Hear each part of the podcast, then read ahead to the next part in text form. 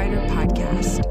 For more information about the Circuit Riders, visit us at crmovement.com.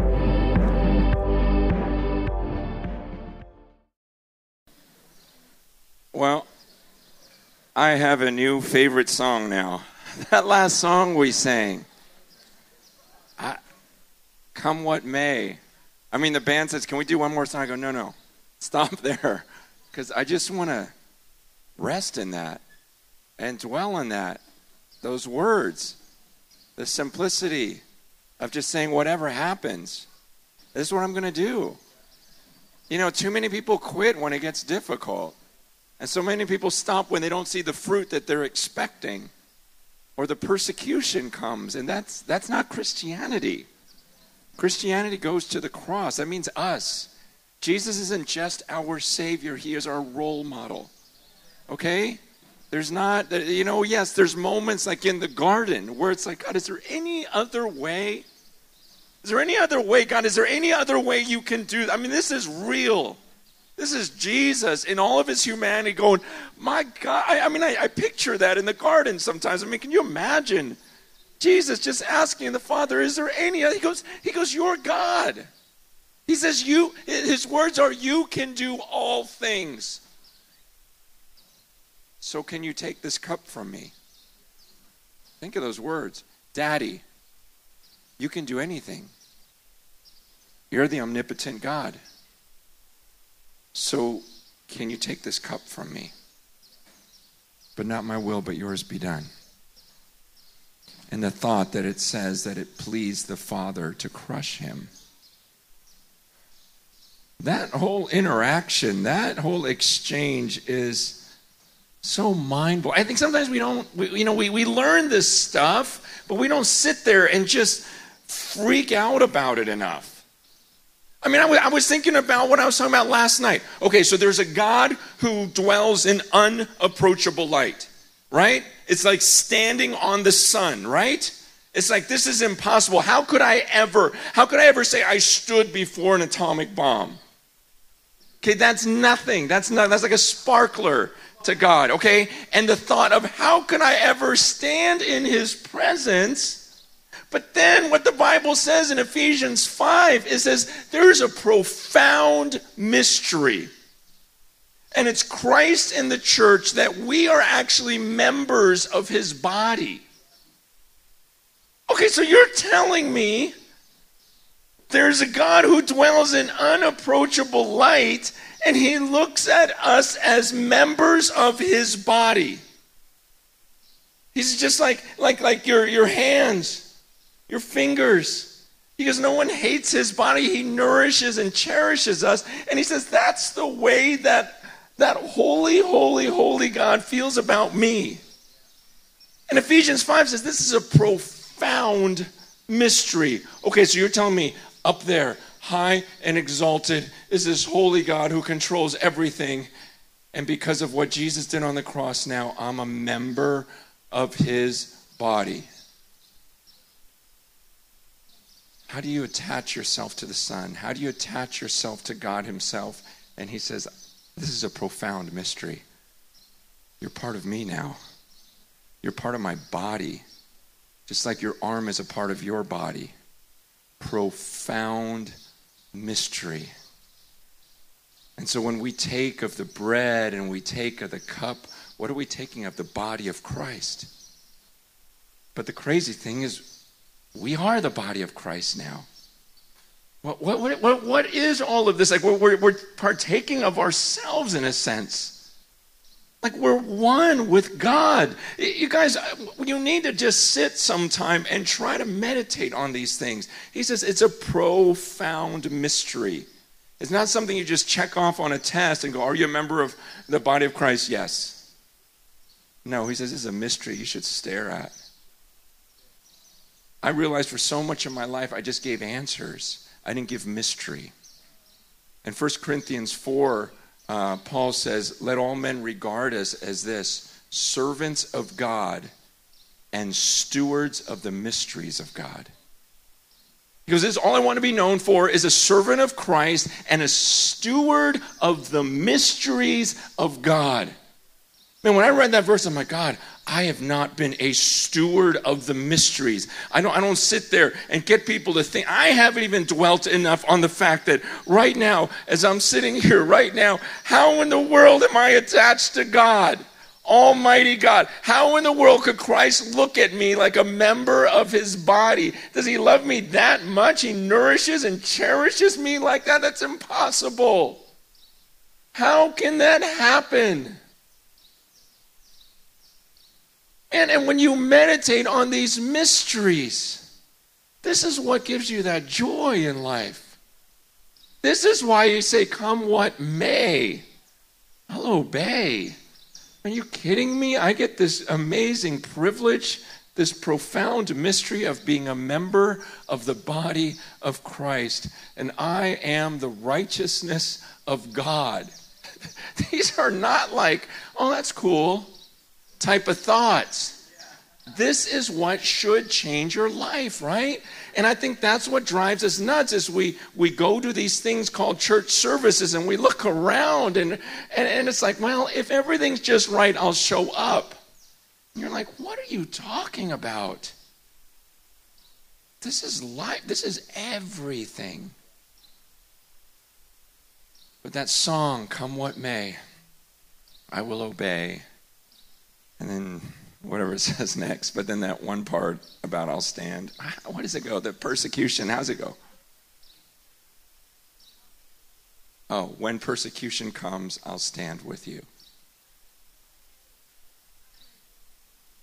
And bringing you praise. Okay, yeah, I'll have to get the lyrics later and chords and everything. Um, seriously, we're going to sing it this Sunday when I get home. Um,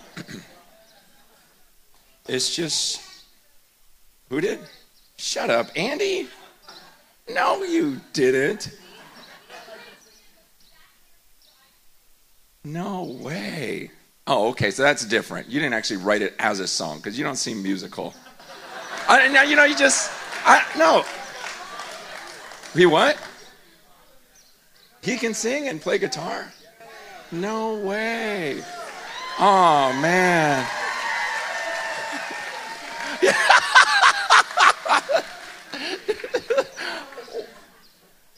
Wow.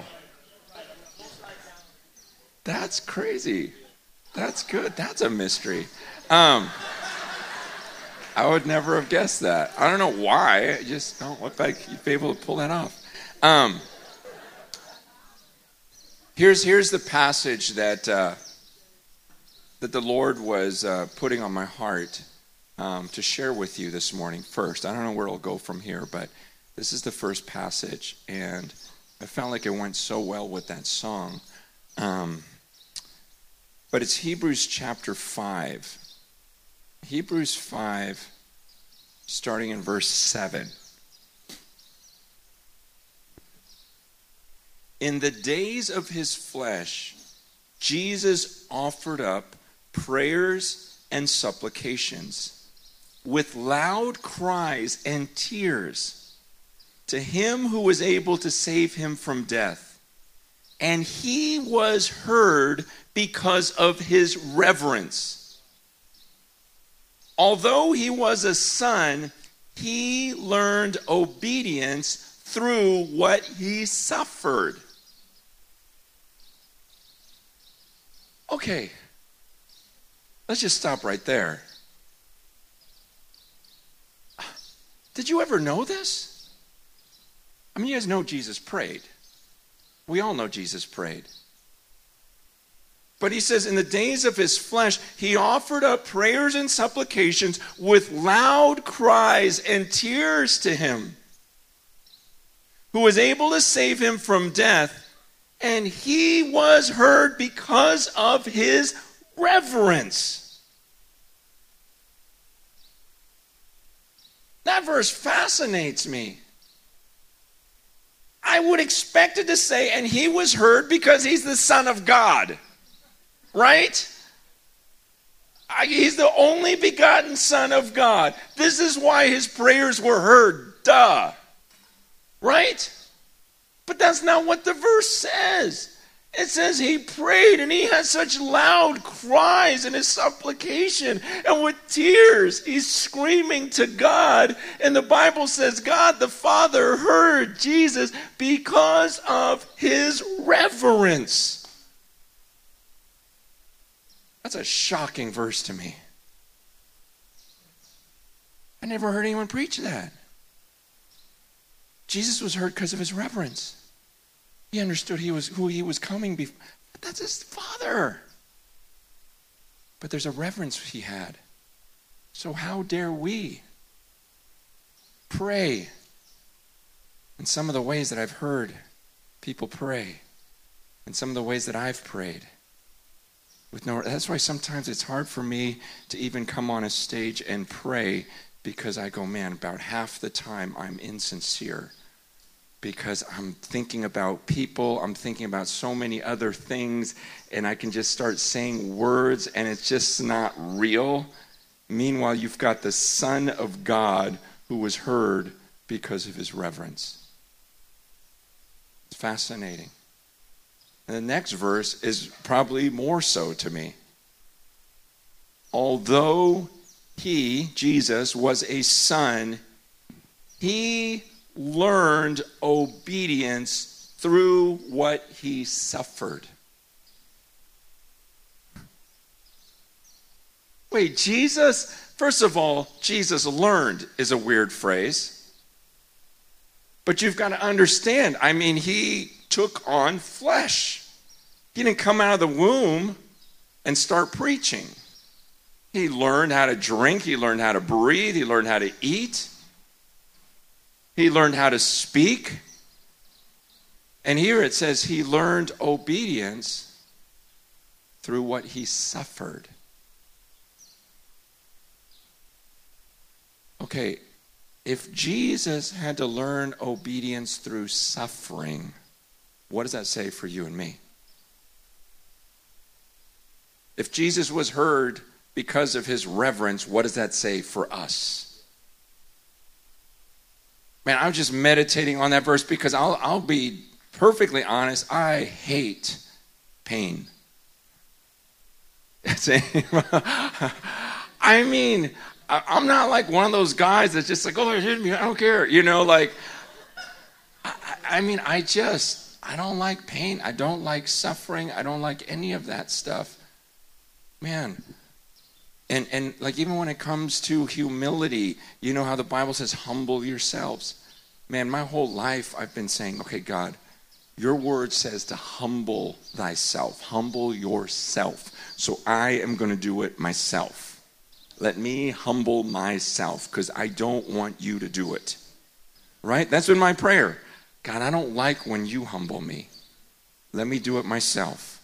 Humble myself and my prayer has been god i just I, I, want humility but let me humble myself. Let me, let me just be that humble obedient servant of yours and let me figure this out.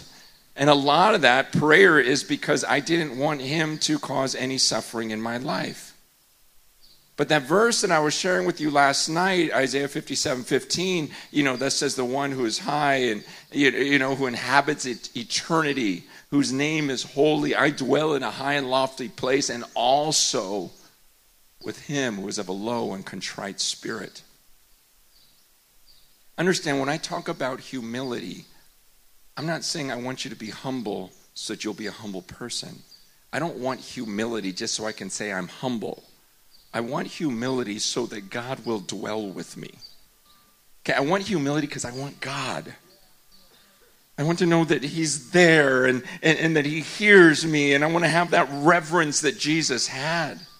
And I want His presence so badly that lately my prayer has not just been, Lord, let me humble myself, but I'm going, God, whatever it takes. Okay, humble me. If it took Jesus suffering to learn obedience, I'm pretty sure the only way that I could sing a song like Come What May, I Will Obey is if He brings suffering into my life. And we live in such a distorted church that feels like suffering is a bad thing. You know, I get it. It's, it's a result of the fall and everything else, but everything we read about Jesus and everything we read in the New Testament is about what God wants to do with the pain in our lives and that, that Jesus was perfected through this. It's the same thing that James 1 says, right? Consider all joy, my brothers, when you encounter trials of various kinds. Why? Because it's that testing of your faith that produces perseverance. And let perseverance have its perfect results so that you can be perfect and complete, not lacking in anything. It's the same example of Jesus. He was made perfect through his suffering, through the pain. I was sharing last night about the church in China when I was talking to those underground church leaders and how they were saying, man, that was one of their pillars of their church. Their five pillars were a devotion to prayer, a deep commitment to his word, Every believer shares the gospel, a regular expectation of miracles, and they embrace suffering for the glory of Jesus. Is this what the church was built on? Why did it spread to over 100 million people? Because they had a common commitment. They said, We're devoted to prayer. Okay, we're going to get on our knees. We're going to pray. We're going because this is the only way it's going to happen. Everyone must be devoted to prayer. They must love this interaction with God. Devoted to prayer. Number two, a deep commitment to His Word. A deep commitment to His Word. Everyone studied the Word. This wasn't like I show up and I learn for half an hour every week. No, a deep commitment. Just like that early church, they were devoted to prayer. They're devoted to the apostles' teaching. Every believer sharing the gospel. Not one guy up front sharing the gospel to masses, but every believer sharing the gospel.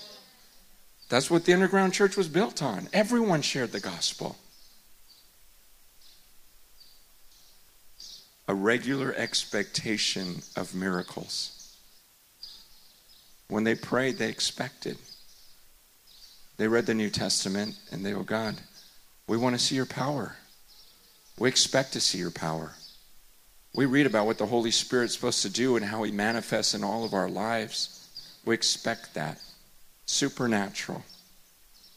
But then that last one, we embrace suffering for the glory of Jesus.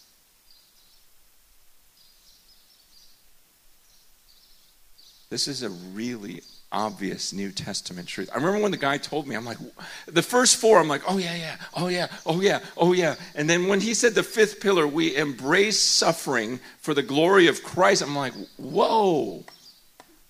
That's not what I was waiting, that's not what I expected.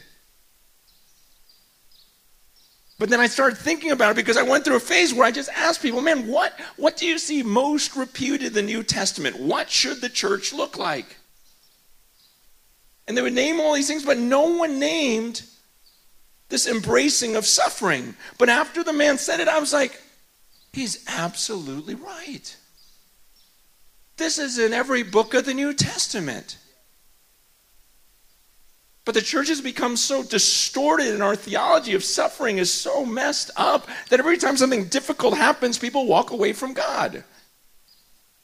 But that's but Jesus, uh, First Peter chapter 4 says this. Since therefore Christ suffered in the flesh, arm yourselves with the same way of thinking. For whoever has suffered in the flesh has ceased from sin, so as to live for the rest of his time in the flesh, no longer for human passions, but for the will of God. In 1 Peter 4, he says, Since Christ suffered in the flesh, he goes, arm yourself. Arm your, you understand what armor is, right? He says, just, just get yourself to where you are armed, like you can't hurt me. Remember when my son was playing baseball, he'd put on that batting helmet, and I would just always throw things at his head because it was just hilarious. You know, just chuck a golf ball as hard as I want. You know, I got to get good aim, but it's just bang, bang, bang, and it's just funny, you know, because his head was armed. And that's the idea here. He says, arm yourselves. But how do we here arm ourselves?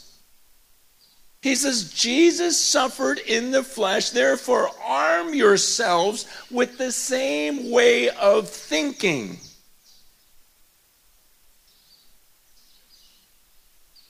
You see, Jesus knew he was going to suffer. He says, Look, the Son of Man didn't come to be served, but to serve and to give his life as a ransom for many. So Jesus knew, I came on this earth to suffer. That's why when he was going to go to the cross, and, and Peter's like, No, no, no, don't, don't, don't. He goes, Get behind me, Satan. This is what I came to do. I came to suffer. And so when the suffering comes, he doesn't come to the Father. I'm like, What's happening? He says to the Father, okay, this is the cup. This was it. This was the suffering that you had planned. He goes, but is there any other way? Like he knew it was coming. And he says, in the same way, how do you arm yourself with that same way of thinking? Going, okay, man, this is not just about taking a mission trip.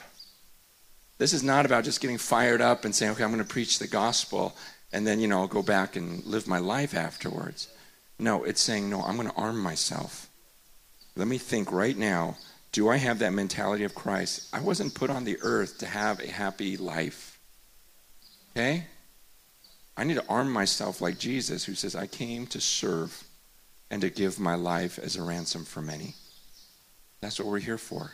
And if you arm yourself that way, he says, then you, you can't be hurt. When the suffering comes. See, that's what the Chinese church did. They actually embraced suffering for the glory of Jesus. They, they knew we have to show the world a group of people that are willing to take anything. Like we're going to follow, come what may, because that's what gives Christ glory.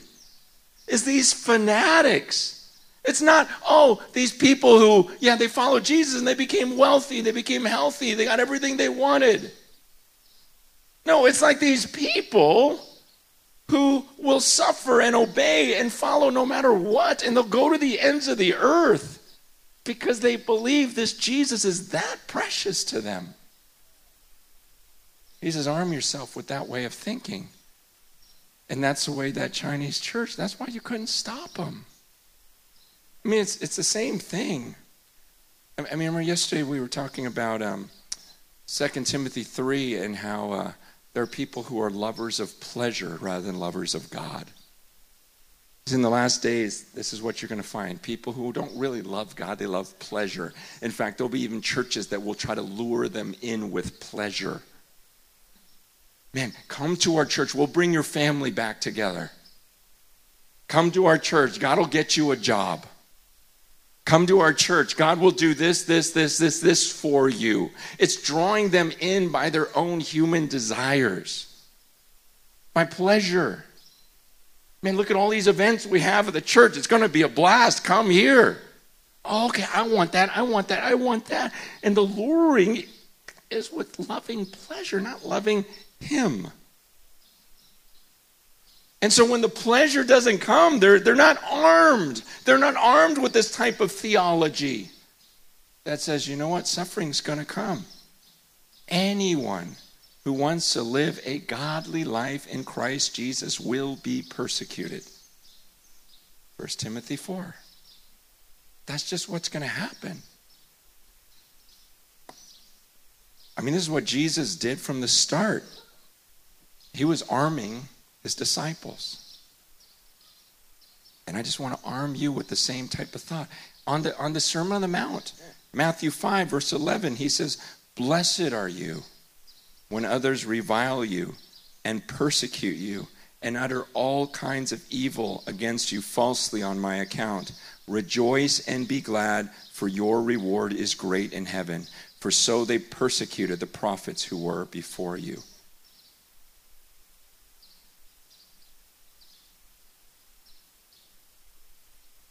Luke 6 23. Be glad in that day and leap for joy, for behold, your reward is great. For in the same way their fathers used to treat the prophets. This is what Jesus says. He goes, Look, rejoice when it happens, not leave the church when it happens. No rejoice when it happens. When the suffering comes, when the persecution comes, there's got to be this, this DNA in us that so believes in eternity. That so believes, man, this is, this is great. Man, I was just persecuted for the gospel. And can you imagine the reward? Jesus promised that the reward would be great in heaven. So we've got to embrace suffering. And this may be something so new for a lot of you that was never taught in your church, but I'm saying read through the New Testament. It's all over the place. I'm not making this stuff up. It's some of the first things that Jesus said. He goes, Man, that's how they persecuted the prophets. I'm reading through Ezekiel right now and thinking about everything the guy went through. Just got done with Jeremiah, looking at everything he went through. This is what it means to be a follower that when the persecution comes, we say to Jesus, I stand with you. I stand with you. In fact, I hope I can find the verse. It's in uh, it's in Hebrews. I believe it's Hebrews 12 ish or 10, maybe. Darn it. Where's that verse? It was 10 or 12. Where Christ was crucified outside of the city. Therefore, let's go to him outside of the city. Anyone know that verse? 13, 12?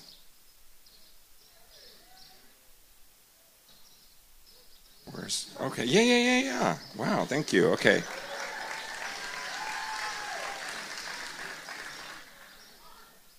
So look at look at 13. Hebrews 13 starting in verse 11.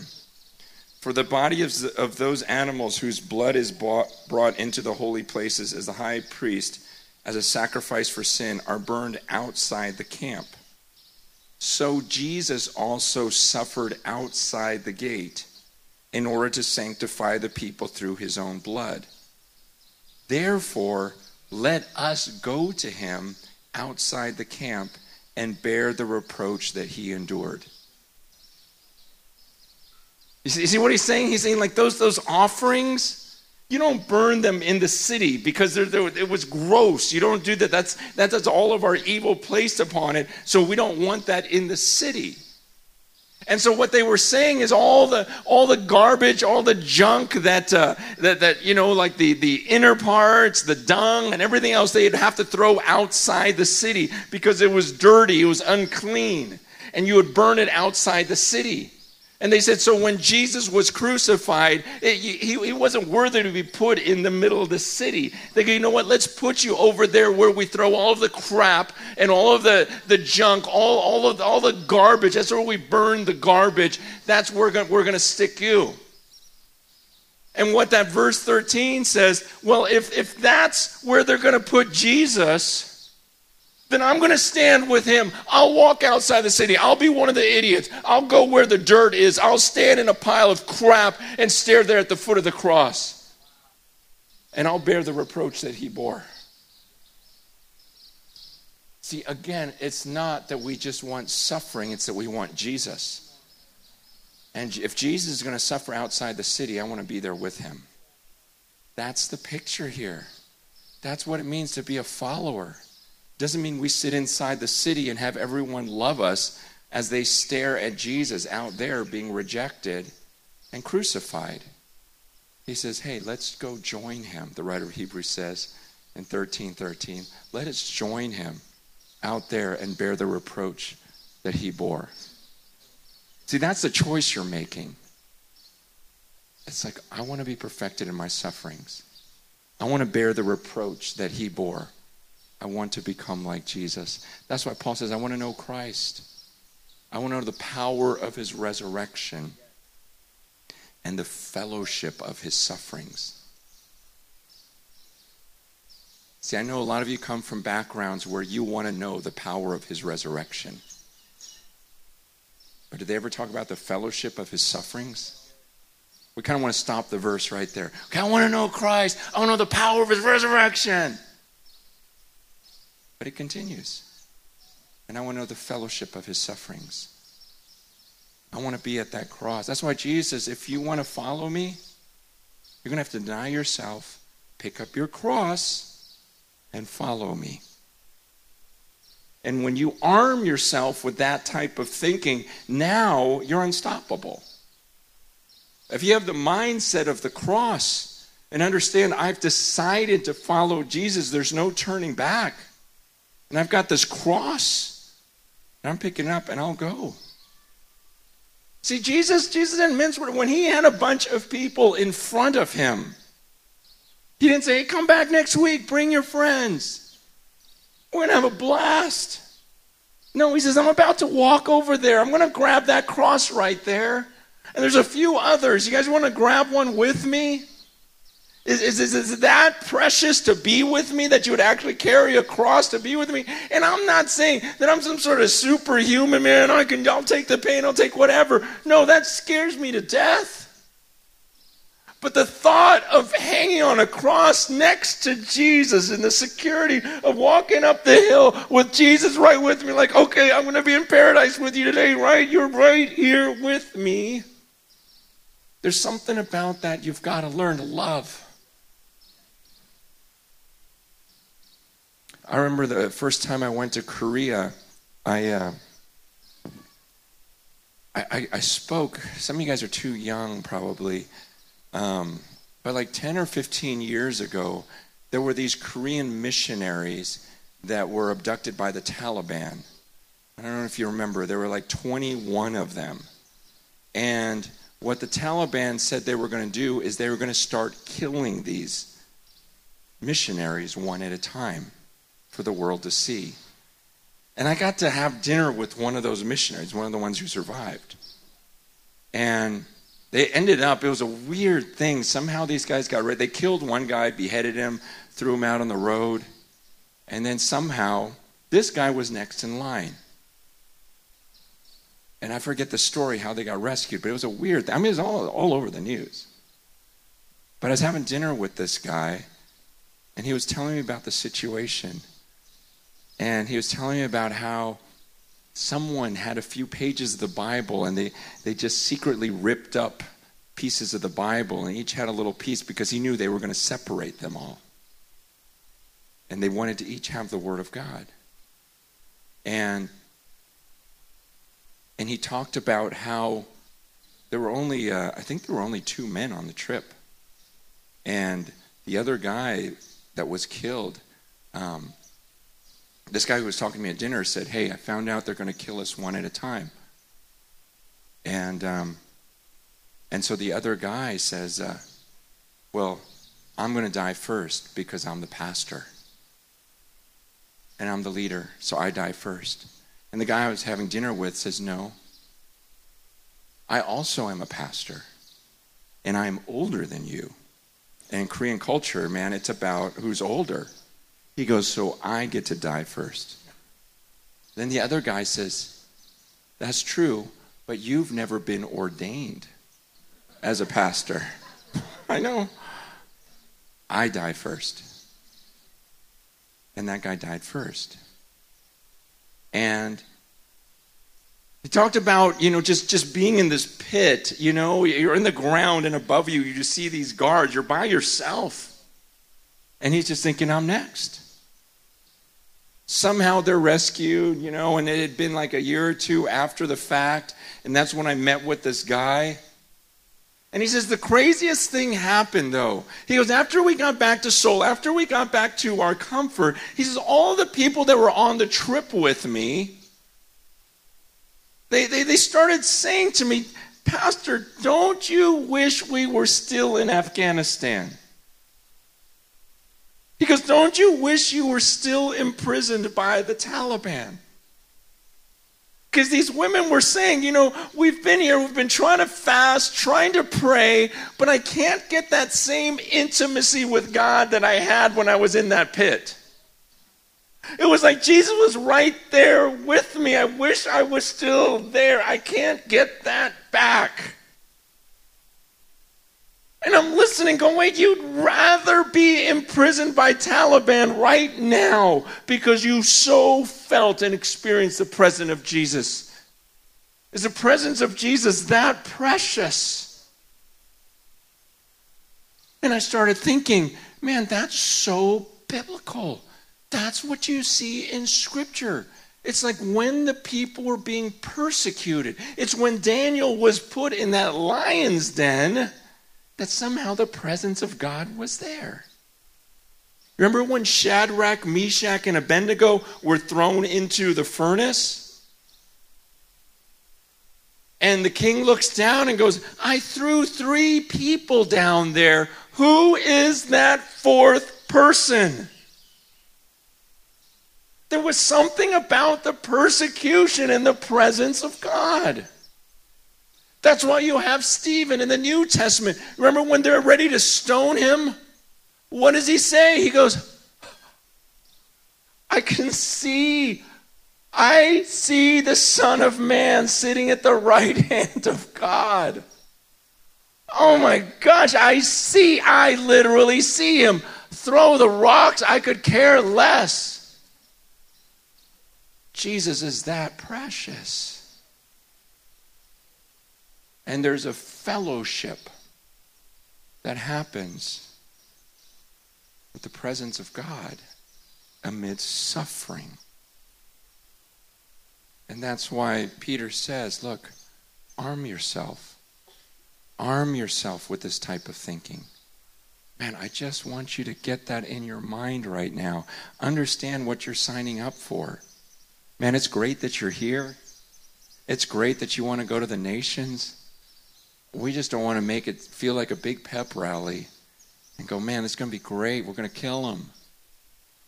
No, Jesus says, that's not how it works. I'm going to send you out like sheep amongst wolves. Have fun with that. Okay? That's our pep rally here.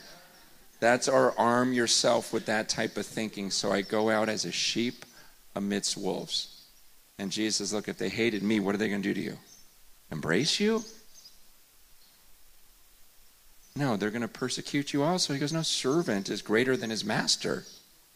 This is what you're signing up for. And that's why Peter says in, in, in 1 Peter 4.12, he continues and he says, Beloved, don't be surprised at the fiery trial when it comes upon you to test you as though something strange were happening to you but rejoice insofar as you share in Christ's sufferings, that you may also rejoice and be glad when his glory is revealed. If you are insulted for the name of Christ, you are blessed because the glory of God, because the Spirit of glory and of God rests upon you. He says, Don't be surprised. Don't be surprised when the fiery trial comes upon you to test you Man, people say that this was written during the time of Emperor Nero, who literally took Christians, doused them with fuel, and lit them on fire. And Peter's writing to them, maybe even the sight of believers being torched to death, and saying, Don't be surprised by that.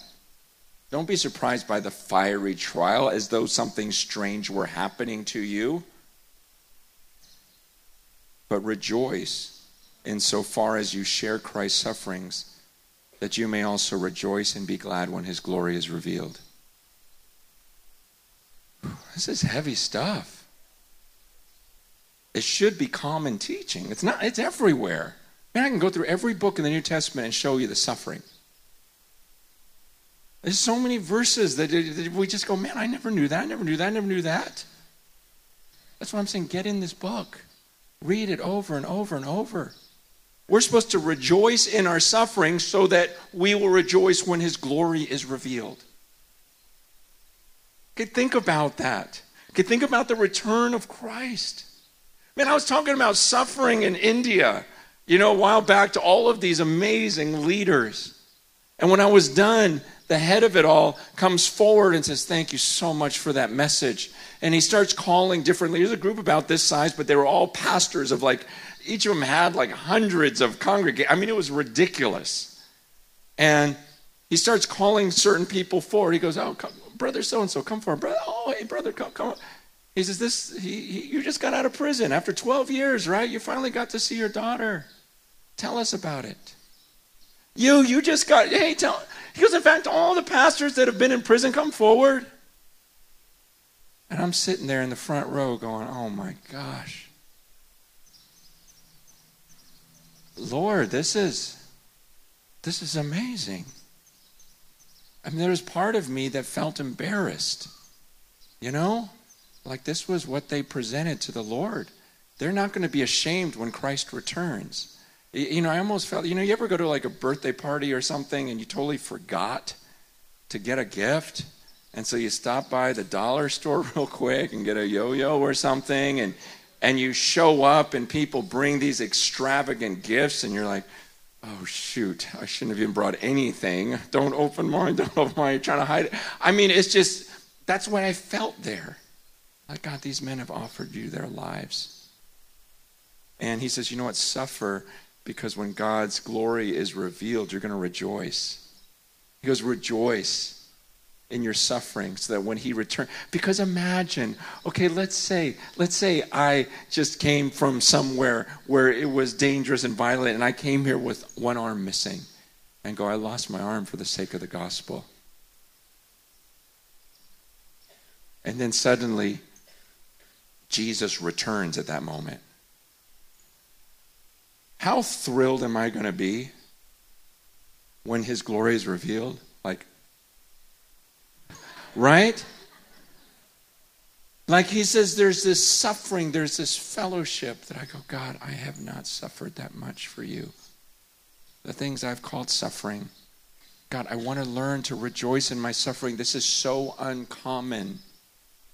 I tried to think this because it's all through the New Testament. So I thought to myself this have I ever, ever in my life, when I was suffering in any way for the sake of the gospel, in any tiny way, any bit of suffering, any bit of complaining, have I ever had a believer put his arm around me and go, dude, you must be rejoicing right now?